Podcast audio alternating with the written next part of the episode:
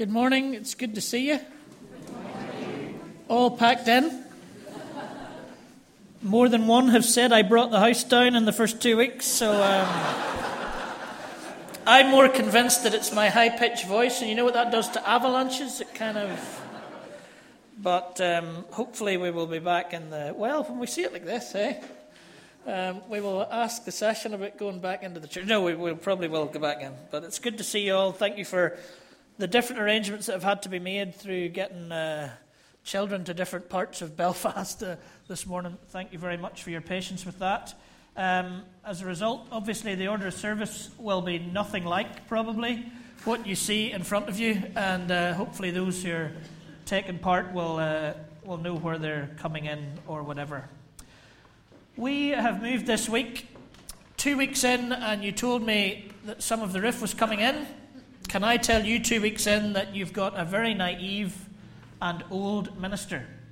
I thought we'd be moved by Wednesday afternoon, and I'd be out visiting by 2:30.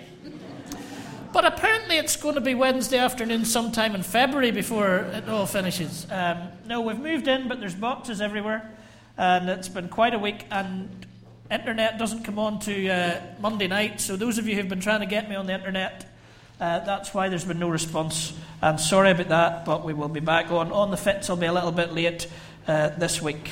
Um, the old age is that really, 10 years ago I could have made that move, but I'm really exhausted uh, this week. However, there's better news in the congregation, and we will lead into worship with that better news. Uh, the Pattersons, uh, not Sarah, Sandra and Glenn, and uh, Brent and Louise have had uh, babies this week on Wednesday and Friday. So we want to give thanks for uh, two additions to our family and uh, for their safe arrival. So before we go into worship, let us pray together.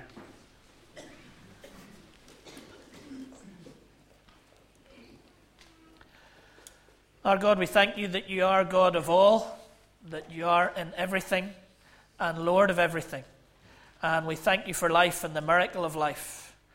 And we thank you for Zoe born on Wednesday, uh, Tuesday. And we thank you uh, for Connor born on Friday. We thank you for two new additions to our family. We pray for their mother's father. Um, we pray for siblings. We pray that very quickly they will get into the new rhythm of another child in their family and that very soon they will be with us here, adding to the dynamic of what Fitzroy is about. We praise you, God that you're with us in the midst of all the chaos that perhaps is around us today, that your Spirit is the same, and that your Spirit can move in our midst to meet the needs that we all have, very different needs. This very morning, where we're sitting in this hall, the Holy Spirit can come and touch us, inspire us, challenge us.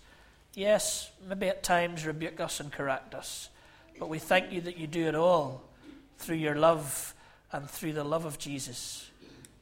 We thank you in Christ's name. Amen. Let's stand. And how great is our God?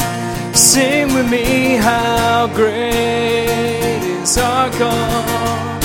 And all will see how great, how great is our God.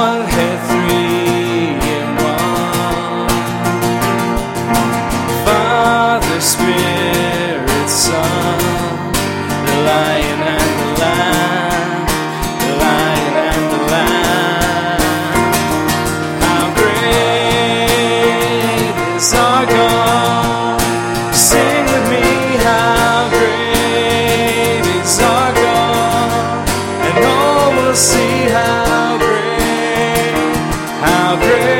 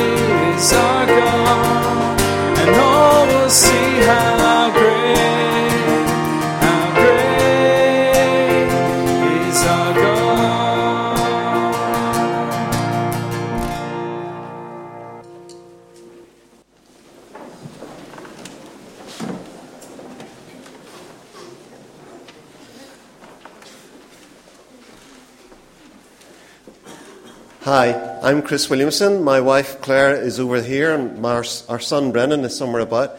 We welcome uh, anyone who's new or fairly new to the church who wants to make some new friends uh, to our home uh, at lunchtime.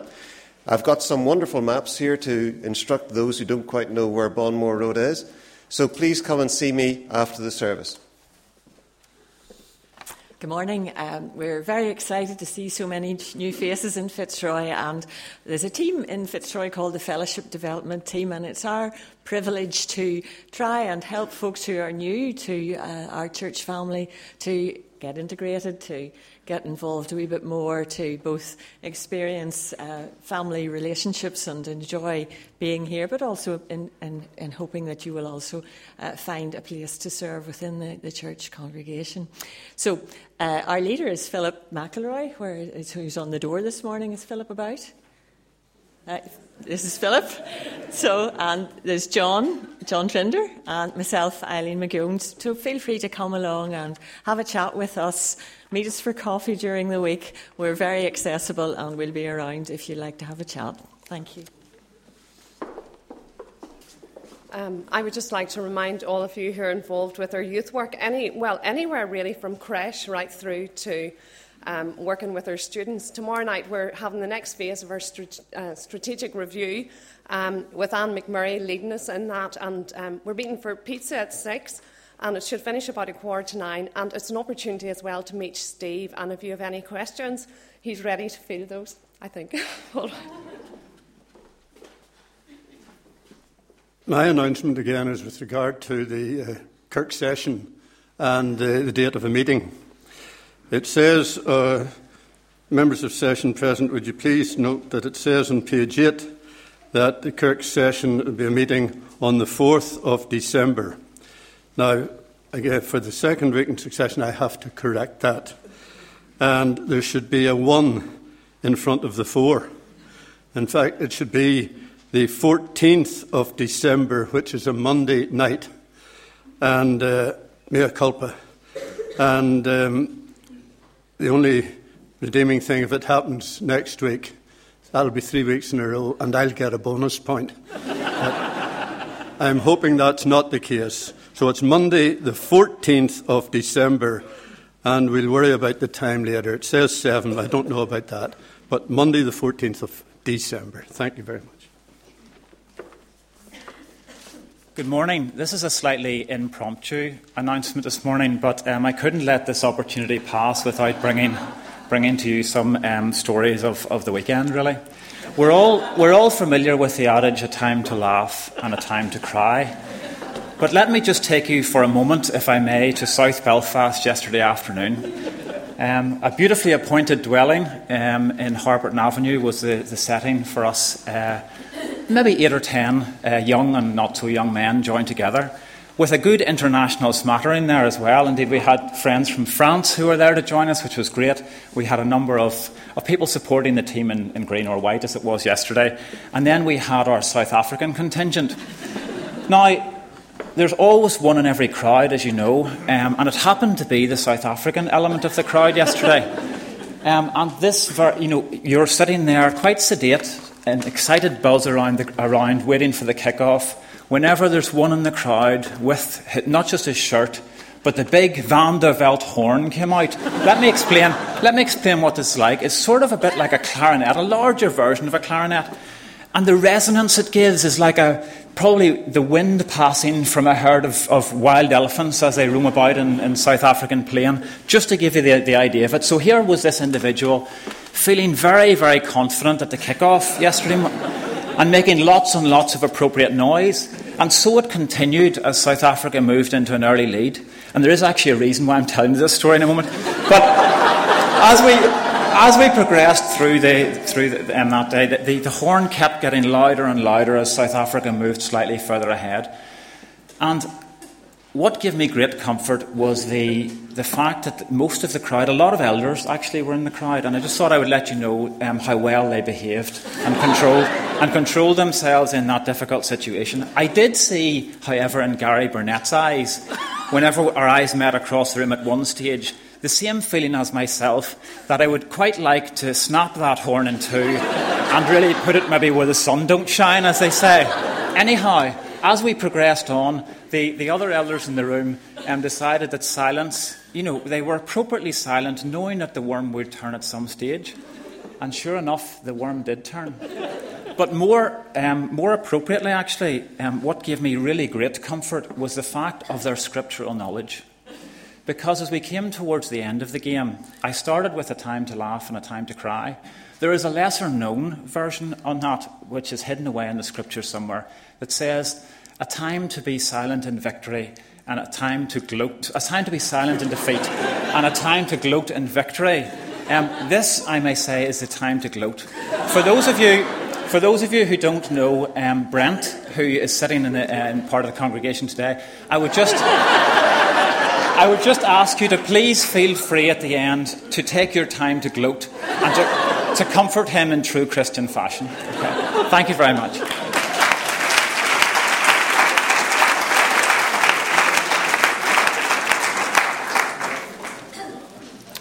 Okay, that's kind of hard to follow, but I'll do my best. Um, I've been asked to speak to you this morning as part of the Fitzroy Profile series. And for those who don't know um, about that, it's an opportunity for members of the congregation to find out about another member of the congregation. And this morning you're going to find out about me. Um, Tom Trinder, or John Trinder, sorry, who organises it, has asked me to talk to you about my passions. I think it's a bit early in the day for that, but I'm going to do my best. So, number one, I'm sure I'm not the only person in this room who happens to have this. I can see some responses. Pride and Prejudice, the, uh, the best of the period drama selection, I think we can all agree, yes. So I'm really a period drama fan. If any of the rest of you are the same, come and talk to me afterwards and we can discuss our favourite scenes from all the various movies that are there. Okay, second. Um, Okay, what have we here? We have Africa, yes. Now, this is my very high tech visual aid here. Okay, anybody know which country?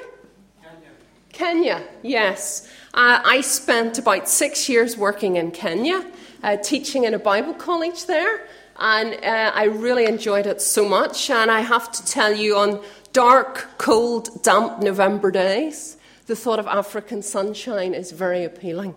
Um, but that was a very important and significant time in my life, I think, working there. And I could again tell you lots of stories about that, but I don't have time this morning, unfortunately. And now, third, but by no means least.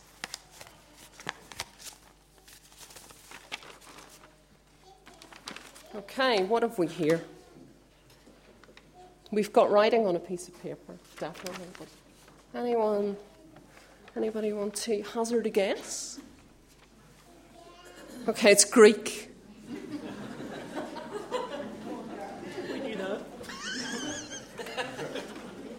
Um, I've always kind of been keen on Greek. It's maybe slightly weird, but there you go. Anyway, I've always been keen on Greek. Um, normally, I teach New Testament and Greek at Belfast Bible College. At this point, I'm on a kind of career break, trying to finish my PhD. And what I'm looking at for that is um, letters in the ancient world and how they compare with Paul's letters. Uh, and this is one of the letters that I'm looking at. It's um, actually an inscription that is said has been found inscribed in stone in a place called Berea, which is one of the places Paul visits in Acts. Um, so I'm currently working on that at the moment. When you start to read these letters, they give fascinating insights into the ancient world.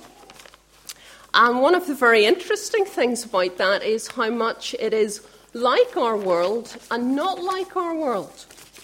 So, for example, there's a letter about getting the mouse catchers in quickly before all the pregnant mice start to have lots of baby mice. You have to get your mouse catchers in quickly. There are letters about whether you can cut down a protected species of tree. Um, those things were going on in the Roman world. Um, then there's a letter from a doctor who was sent round to examine a civil servant who was out on sick leave. Just to check. Uh, there's other from forensic scientists who were sent in to examine the murder scene, sending back a report on whether the person was really dead and how it happened. So there's lots in that which I find very interesting. Um, I could tell you lots about it, but I don't have time now. And sometimes, even more exciting, you find particular things that affect how you might understand a passage of the New Testament. Um, but I don't have time to talk about that now, so I'm going to stop at this point. Thank you.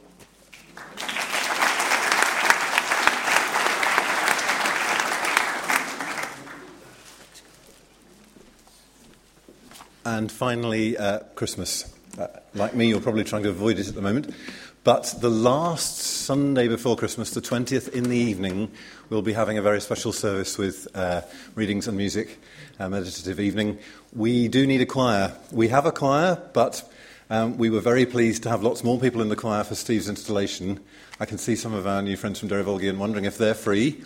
Um, we'll keep in touch. But there were a number of you who joined us, younger people as well, and this is an invitation to come and, come and join in with us. There will be three practices on Sundays starting next week at five o'clock.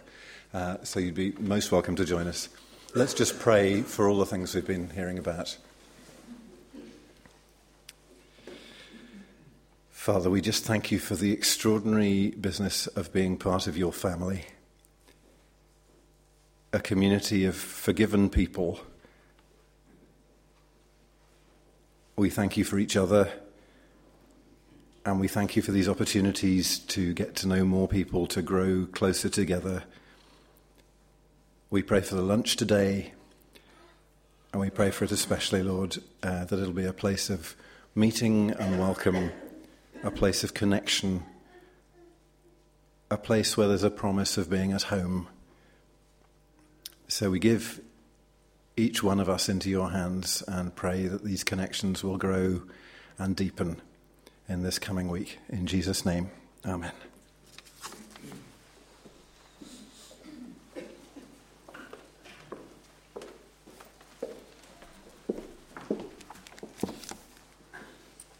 The reading this morning is taken from 1 Colossians um, chapter 1, verses 15 to 23. The supremacy of Christ. He is the image of the invisible God, the firstborn over all creation. For by him all things were created, things in heaven and on earth, visible and invisible. Whether thrones or powers or rulers or authorities, all things were created by him and for him. He is before all things, and in him all things hold together. And he is the head of the body, the church. He is the beginning and the firstborn from among the dead, so that in everything he might have the supremacy. For God was pleased to have all his fullness dwell in him, and through him to reconcile to himself all things, whether things on earth or things in heaven, by making peace through his blood shed on the cross. Once you were alienated from God and were enemies in your minds because of your evil behaviour. But now he, can, he has reconciled you by Christ's physical body through death to present you holy in his sight, without blemish and free from accusation. If you continue in your faith, established and firm, not moved from the hope held out in the gospel. This is the gospel that you heard and that has been proclaimed to every creature under heaven, and of which I, Paul, have become a servant.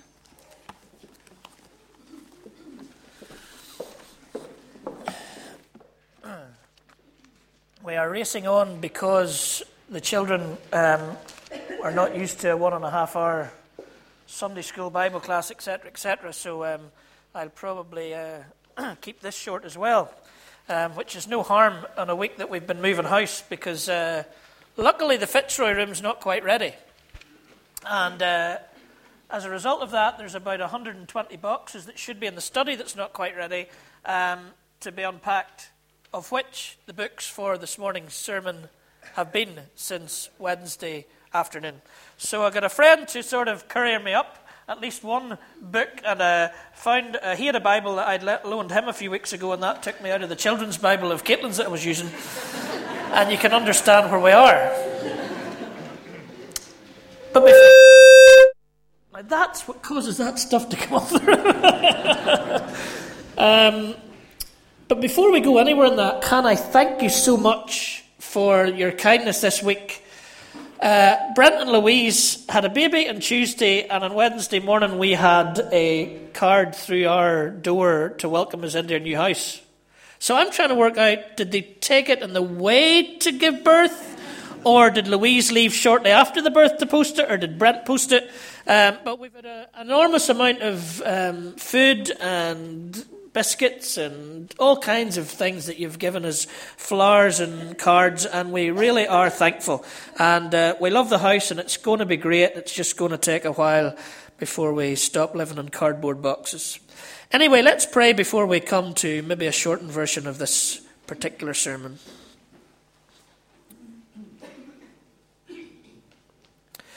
Lord, we thank you for the Jesus that Caroline has been reading about in Colossians. And we thank you that He is in everything and holds everything together. And we pray that this morning we might um, get a, a new glimpse of His majesty and of His far reaching lordship and of how we need to follow Him into the nooks and crannies of our society. We ask it in Christ's name. Amen. Uh, Janice, uh, my wife, um, grew up in a missionary family. They didn't go as missionaries, they were directors of Africa Evangelical Fellowship. And as a result of that, uh, when I started coming around the house, I would meet missionary after missionary.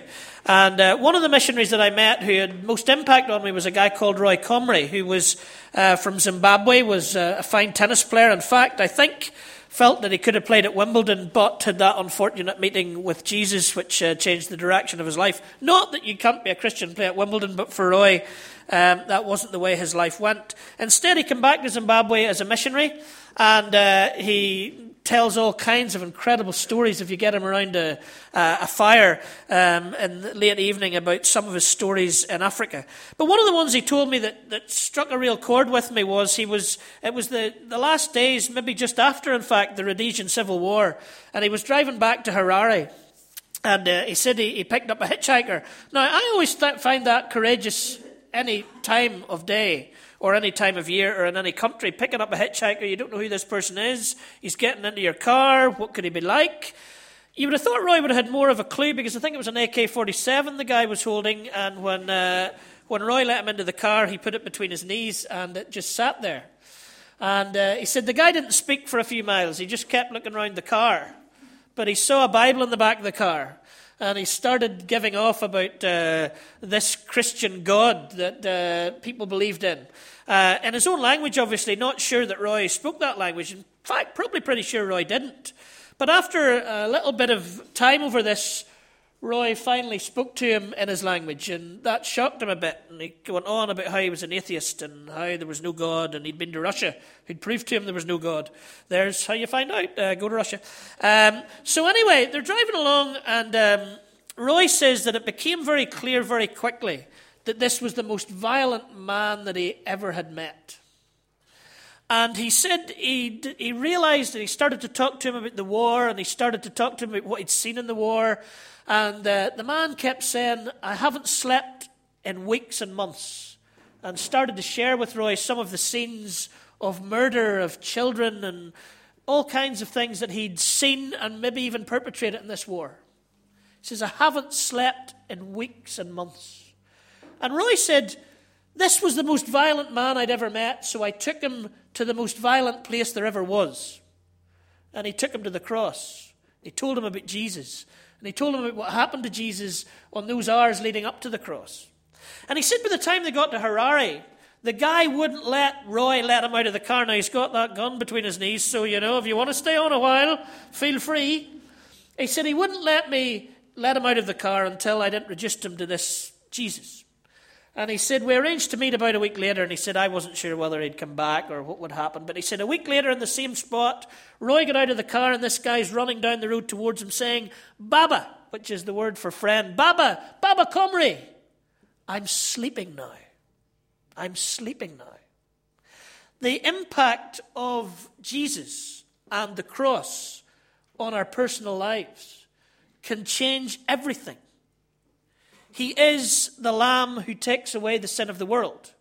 For God so loved the world that he gave his one and only Son, that whosoever believes in him shouldn't perish, but have everlasting life. We believe that this Jesus can change our lives deeply and personally. He can be and is a personal Jesus. However, perhaps we have so personalized him that he's become our own designer, Jesus. For me and me alone. And we've lost some of the impact of who he really is. It's almost like we've domesticated him and made him this nice, dare I say it, BT9 middle class Jesus who walked around with short back and sides, always well dressed, well, unless he went to Fitzroy, and uh, just a nice, nice man. We've domesticated him. And yet, if we read or we listen to what Caroline read to us today, we see that this is not a domesticated Jesus and not a personal Jesus only. He's a Jesus who is overall. If we look through that passage, it's been read and count the number of times it says all or everything. We discover in this passage in Colossians that this Jesus is not just the most important person in my personal life, he's not just the most important person in the church's life. This is the most important person in the history of the universe. He holds the universe in place. Everything is made by him and through him. This Jesus is Lord over all. There's a new commentary on Colossians. I was talking to Gary about it just last week. He asked me if I'd read it, and needless to say, here it comes the third week in. It's a, a, a commentary, if you could call it that in Colossians, called Colossians Remixed. It's by Brian Walsh and his wife, Sylvia Keesmaat. Um, sometimes it's good to take his name. And for me, I've confused this Keesmaat name for a long time. But Brian Walsh and Sylvia Keesmaat um, have written this book on Colossians. And how they see it is that it's a subversive piece of poetry by Paul in the prophetic sense to challenge the empire of the day that it's written in. Karen scared me with her knowledge of Greek and the other letters that are going on around the place. And um, uh, I'm only going on uh, Keesmaat and Walsh here, so uh, I'll trust in their intelligence in this one. But what they would say is that these are not, it probably was an early church hymn, it might have been an early church hymn. But what Keesmaat and Walsh are saying is this is a poem to challenge the empire of the day that these believers were living in. Because in the world that they lived in, Caesar was everything that they tell us Jesus is in this passage. Caesar would have been seen as the savior of the world who ended all wars and brought stability to the world. Uh, he would have been seen as the one who restored order equal to the beginning of all things. These would have been phrases that would have been used about Caesar. And when the believers were walking around the empire, they would constantly have been confronted by images of Caesar. There would have been statues, there would have been inscriptions and walls. He was on their very coins. And the lordship of them as individual civilians, citizens of that time, would have been to give Caesar their lordship, to serve Caesar. Caesar was to be their God. And what Walsh and Keesmaat say that Paul was doing in this particular part of Colossians was to give us a reimagining of another way to live, of another Lord, of another God. Because what they say is that whoever's the dominant emperor in our empire captures our imaginations and stops us from creatively changing the way it is into how it can be. And that's what Caesar would have done. Try to capture the imagination of the citizens so as they would give total allegiance to him, and therefore nothing would come that would challenge the status quo, that would change the way it always was and the way it always had to be. Jesus, of course, came to change everything. So, what Paul's trying to do here is he's trying to create within the believers of his day a reimagining to challenge the images that are bombarding them with the other image of He who really is Saviour and Lord of all. The question then needs to be asked, I guess what about our empire? Who runs our empire?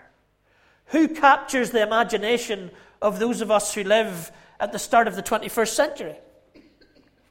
When I was doing my master's, I looked at music and how music can socially transform.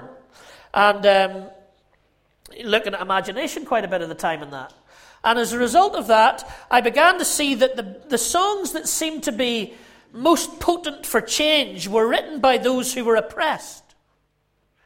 If we want to look back to the civil rights movement, who took the songs that were written in the plantations of the 19th century southern states of America by these slaves who were out in their fields trying to carry theology and trying to carry story and trying to carry some sense of alternative imaginings, actually, in the songs that they sang in the fields.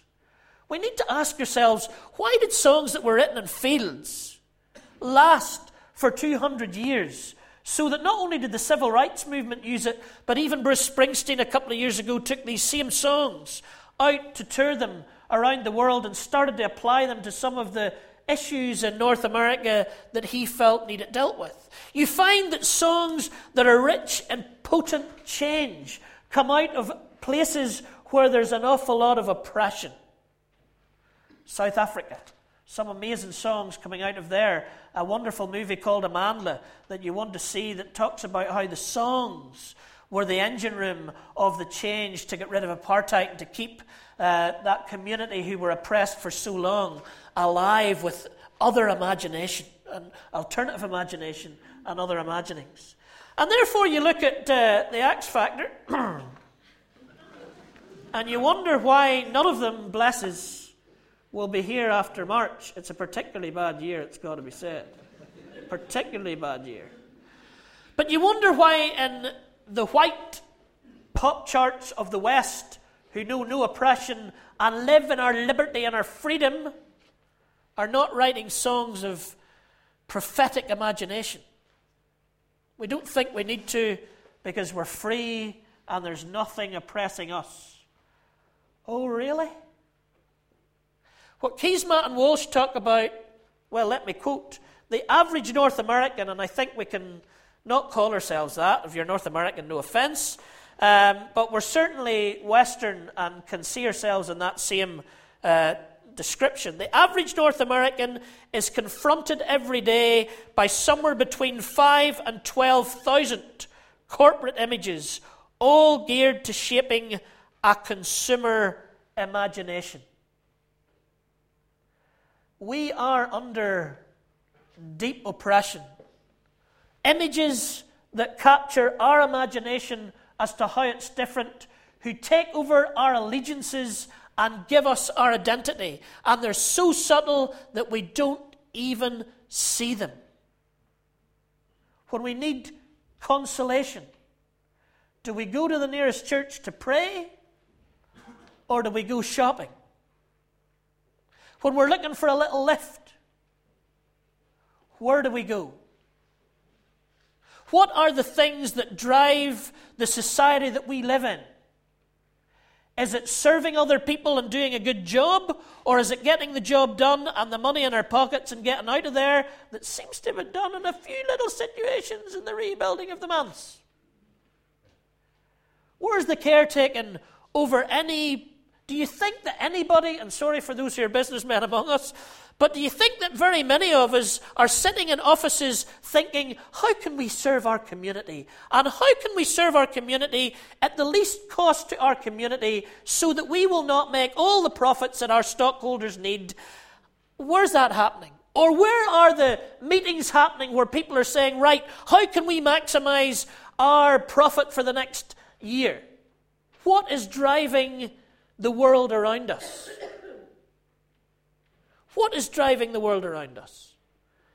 It's not the Jesus who Roy Comrie's mate met on the way to Harare. It's not the Jesus of Colossians chapter 1. It's not the Jesus who came so that we might serve one another and bring shalom and harmony in the kingdom of God. We are under the tyrannical rule of a consumerist empire. And we don't even think that Jesus has got anything to do with that as long as we feel that we're saved and that we're okay. We can spend what we like and do what we like. But we are those called to be followers of Jesus. We are called to bring this subversive change of who's Lord all, all around us. We are called to bash into the relentlessness as one of my students talked about about consumerism. We were on a township for a couple of weeks. It was the day before we went home. And I said to my students, Are you looking forward to getting home? And they said, No, we're not. And I said, What are you least looking forward to going home to? And they said, The relentlessness of the consumerism of our society. 20 year olds who realize that when they come out of a place where there's nothing and go back to a place where there's everything, that sometimes freedom is not where there's everything, that there might be more freedom where there's nothing, that blessed are the poor might actually make sense at some level. Now, don't get me wrong. I don't think we should be poor. I don't think anybody should be poor because there's a poverty that the prophets raged against. But Jesus also talked about a blessedness of poverty. And I, one of my students said to me one night, You know, Steve, it's not their poverty that makes them happy, it's their lack of wealth. And I went, That's great, let me write that down. Who said that? He said, You said it last night in the talk. and I thought, Oh, that's all right. It's not their poverty that makes them happy, it's their lack of wealth. And I think there's some truth in that. And our wealth, does it make us happy? Makes us consumers. Means that we see the empire 12,000 times a day. And it means that Paul's saying, let's bring some of this subversive poetry into play that sees a Jesus that's much more than our personal Saviour, but a Jesus who is Lord over everything, which of course brings us in to that Calvinist theology that we should all be immersed in as Presbyterians. The idea that there's not one inch of the entire universe over which Jesus does not claim lordship. Not one inch of the entire universe. Now, that's Calvin through Abraham Kuyper, who was uh, a Dutch theologian, prime minister, and journalist of the 20th or the 19th century. But it's true. We believe that there's not one inch of the entire universe over which Jesus doesn't claim to be Lord. Personal Jesus, yes, but a personal Jesus so that we can be public Jesus. People who say, my faith's a personal thing. Don't like to do anything about it outside my own life. I'm not sure we get that choice. When Jesus came as the Lamb of God who takes away the sin of the world, because God so loved the world, because Romans tells us even the earth is yearning for this day of ultimate salvation. We are called to see this Jesus as Lord over all and to infiltrate every aspect of our society to bring that Lordship. This series is talking about how grace is more than a ticket to heaven. We've shriveled it up to just our ticket in. How the Bible is shriveled into something we just read for a quiet time. And we need to make sure we don't shrivel Jesus into some little. When I was in the Philippines and you were driving around in their jeepneys, there was always these little images of somebody, mainly Jesus, in the front of the jeepney. And he can become a little sort of icon that you carry about in your pocket. No, not physical, not physical, but he's there in your mind. And it can shrink the potency of this Jesus who is Lord over everything. And we're back to us again. Fitzroy. What does it mean for him to be Lord over the Holy Lands? What does it mean for him to be Lord over the university? What does it mean for him to be Lord over the business sector heading down towards the city centre? And how do we pray? How do we minister? How do we reach out? How do we bring this Lordship as an imaginative alternative to the way it is out there? John Lennon said, Imagine there's no heaven. It's easy if you try. And it is. They are. Imagine there's no heaven. That was easy. But Mr. Lennon, here's the difficult one. Imagine there is a heaven. And imagine that this Jesus that we've read about in Colossians 1 is Lord not only of heaven, but of earth and the cosmos. Imagine that. Reimagine that. And then from that imagining, it becomes incredibly difficult. Because what we pray so often, and I was telling the kids in Botanic Primary on Friday morning, that kingdom has to come on earth as it is in that heaven we've imagined. So let's exercise our imaginations. I realized this week that I really should have been exercising a few of my arm muscles and shoulder muscles and back muscles before this week. I am sore. And if you think this is a pose for the part of the sermon that we're in, it's not. I'm stuck.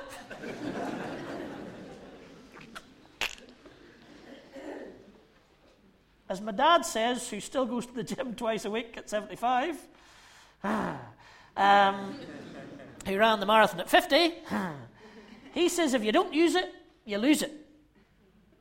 Now, what about the imaginations that we are going to need if we're going to subvert the empire that we live in?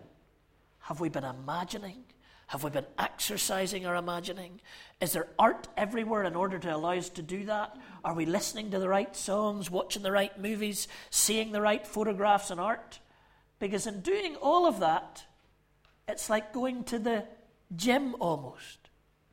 To go to a gallery or a concert or a movie or a play is like going to the gym to exercise the imaginations of our minds so that we can imagine heaven and bring that heaven to earth, God's will, here as there. Jesus is not just my personal Savior, although thank God He is. He is the Lord of the universe, and He calls me to reform, restore, and redeem that universe for himself. Let's pray.